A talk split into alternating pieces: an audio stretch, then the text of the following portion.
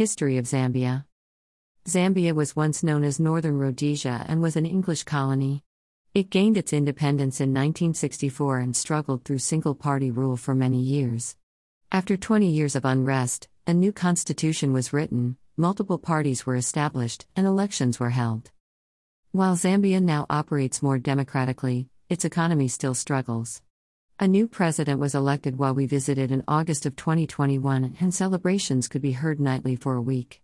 It will be interesting to see what the future holds in Zambia.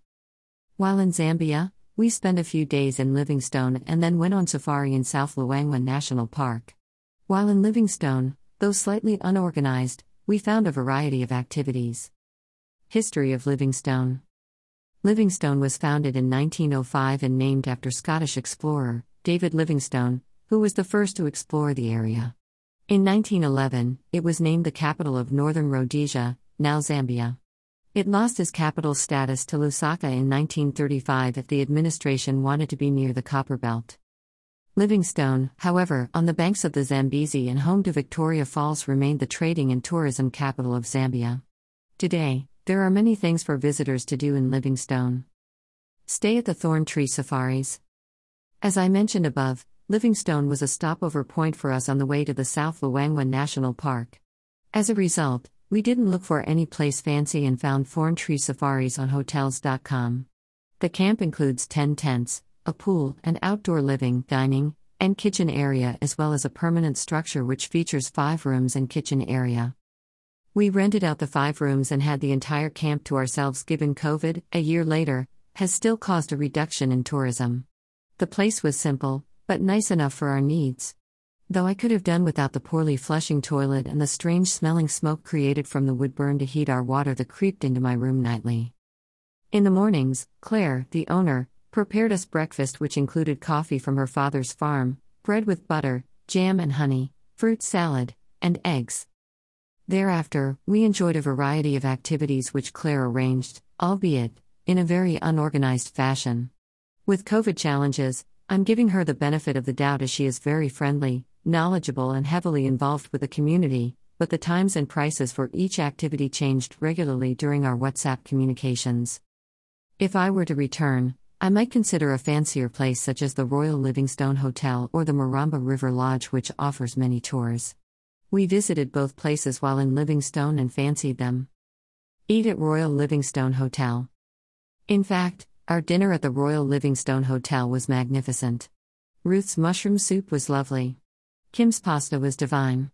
The oxtail was flavorful though relatively bony. The crocodile carpaccio was a first for us, and dessert was excellent. I highly recommend visiting the Royal Livingstone Hotel for high tea, massages, or dinner while zebras, giraffes, and other antelope roam around. Royal Livingstone Hotel was our first stop after we unpacked, and it was a nice way to relax as we recovered from jet lag. Take a helicopter flight over Victoria Falls. In between our afternoon on the Royal Livingstone's waterfront deck and dinner in its restaurant, we had our driver, O'Brien, take us to the Batoka Sky Maramba Aerodrome, where we took a helicopter ride.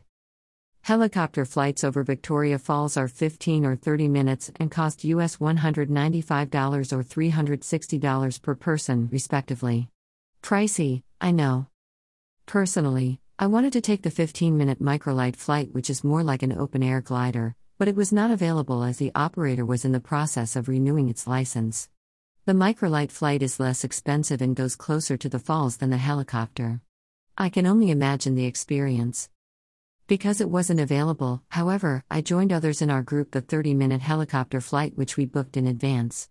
The flight circles high above the falls four times before it passes through Batoka Gorge, rounds the falls one last time, and returns over the Mosi-oa-Tunya National Park for wildlife viewing.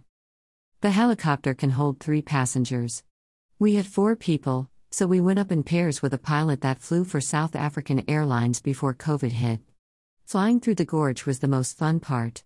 The falls are nice, but the choppers keep their distance due to the spray, and the elephants and rhinos look like dots.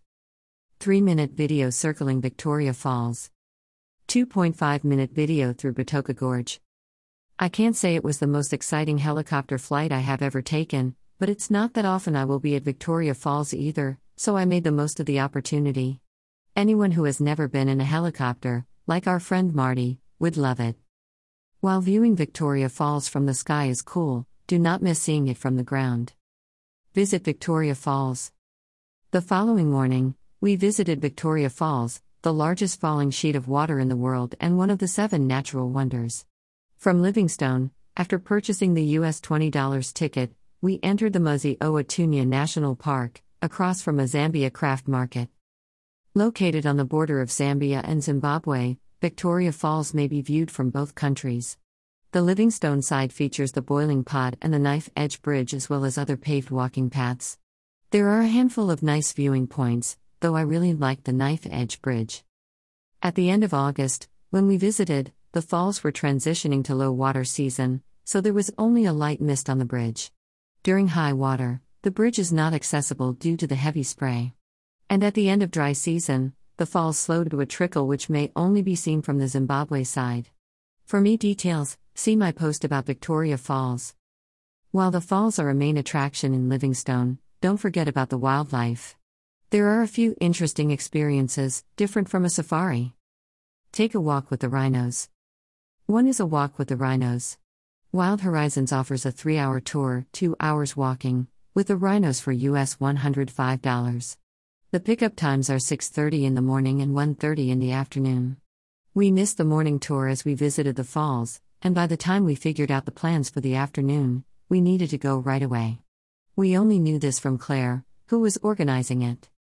I don't know what happened, but we certainly didn't end up in a safari vehicle, walk for 2 hours or pay $105. Instead, O'Brien took us in his sedan to the park office where we had to pay US $50 in cash because the credit card machine didn't work. US $15 was for the park fee and the remainder was for our walk with the rhinos, which was rather humorous. O'Brien was in communication with the rhino trackers who are paid to protect the highly endangered white rhinos 24 hours a day. He drove us down the paved street through Mosi-oa-Tunya National Park until he reached a dirt road turnoff. We bounced along in his sedan until he figured out we were in the wrong area. We backtracked and repeated this process once more. This time we were headed in the right direction, but branches were scraping the sides of his car, and he was bottoming out on rocks as we went one mile per hour. We didn't want him to ruin his car, and we could see a safari vehicle a quarter mile ahead, so I spouted out, it'd probably be easier if we just walked. I didn't really expect O'Brien to take me up on it, but he did. My next thought was, I hope there are not any cats lurking nearby. And then I thought, well, I only have to outrun someone else in the group. Fortunately for me, that seemed plausible, smiley face. On a more serious note, there are no cheetahs in Zambia, and the lions and leopards rarely frequent this specific park, so we marched along the rocky, dirt road without any protection as we followed O'Brien to the rangers guarding the rhinos.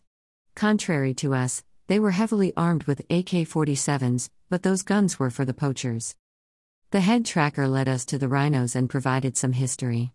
With his very strong accent, he was difficult to understand, but in summary, due to poaching, the black rhinos became extinct in Zambia. In 2008, the Zambia Wildlife Authority coordinated with South Africa to introduce four white rhinos in the Muzi Tunya National Park. While the Zambezi River marks the natural northern border for white rhinos, this group, living just north of its natural boundary, has thrived and expanded to 10 due to the hard work of the rangers who spend 24 7 protecting the giant creatures. We only spent about 10 minutes with four of the rhinos from a distance, but it was the closest I had ever been to rhinos and enough to snap a few good photos. On the way out, we spotted some zebra and the rare wildebeest in Zambia, which are a dime a dozen on Kenya and Tanzania safaris. While we didn't really have the two hour walking experience we were supposed to have with the tour, we had a good story to tell. I credit both to Claire, who was completely unorganized, especially given we asked a month prior to arrival about booking activities, and she told us not to worry about it. I'd say, plan a morning at the falls, and an afternoon with the rhinos or vice versa on your own. You'll have plenty of time for both. Feed the elephants. If rhinos are not interesting to you, but elephants are, check out the refuge operated by Wildlife. Or for that matter, see what Wild Horizon offers, as they feature just about every activity available, including the helicopter flights. Refuges are pretty common now that the elephant population, which once stood in the millions, is now endangered from previous culling and poaching. Wild at Life has nine elephants, some of which are babies of the orphaned elephants that were saved. The elephants were orphaned by drought, predator attack, and culling operations in Zimbabwe. Because some of the orphans are so accustomed to humans from being used as farm animals after the culling, this herd likely won't be fully released into the wild. That said, they have prospered under Wild at Life's care. They go out into the forest and come back every day. One day they accepted an orphaned baby into the herd and brought it home with them. Another time, the female matriarch was kidnapped by 12 bulls. She came back 10 months later, pregnant. Since then, other females in the herd have calved as well. During our visit the morning before we flew to Mfuwe, we spent 30 minutes with giant tuskers, Danny and Medinda. The handlers select which elephants will interact with guests based on their moods. If they don't want to participate, they don't have to. But Danny and Medinda knew the drill as they swung their trunk from person to person for their snacks. They also knew the command trunk up, and lifted their trunk so we could stuff a handful of treats in their mouth. We loved our interaction. 57 year old Danny and 40 year old Medinda seemed so kind, gentle, and smart. If only the world's the largest land animal was so approachable in the wild. They can be very dangerous and destructive, so take caution in nature. On a side note, if you love elephants and are in Kenya, consider visiting Umani Springs or Sheldricks Wildlife Trust. Cruise the Zambezi at sunset. The sunset cruise on the Zambezi might have been our most enjoyable experience among the wildlife. Several operators offer breakfast, lunch, sunset, and booze cruises on the Zambezi River. We booked a sunset cruise with Maramba River Lodge. The tour costs $85 US plus the $10 national park fee. The park fee must be paid in cash, and it doesn't matter whether you've already visited the park during a different activity, as each operator must pay the fee. As a result, visitors pay again. The cruise holds up to 10 people, but our group of six had the small boat with a canopy all to ourselves. Captain Mudenda led us down the Maramba River blanketed in lily pads to the Zambezi where we headed upriver. We were the first boat on the water, and we saw all sorts of wildlife, including but not limited to crocodiles, hippos, elephants, baboons, a monitor lizard, bee eaters, Egyptian geese, and more. The cruise included soft drinks, water, beer, and lots of tasty appetizers, enough for a meal. We really enjoyed our experience, especially upon ending it with a magnificent sunset. While Victoria Falls is the main attraction in Livingstone, there are definitely many other choices if you have more than one day in the former capital of Zambia. ETB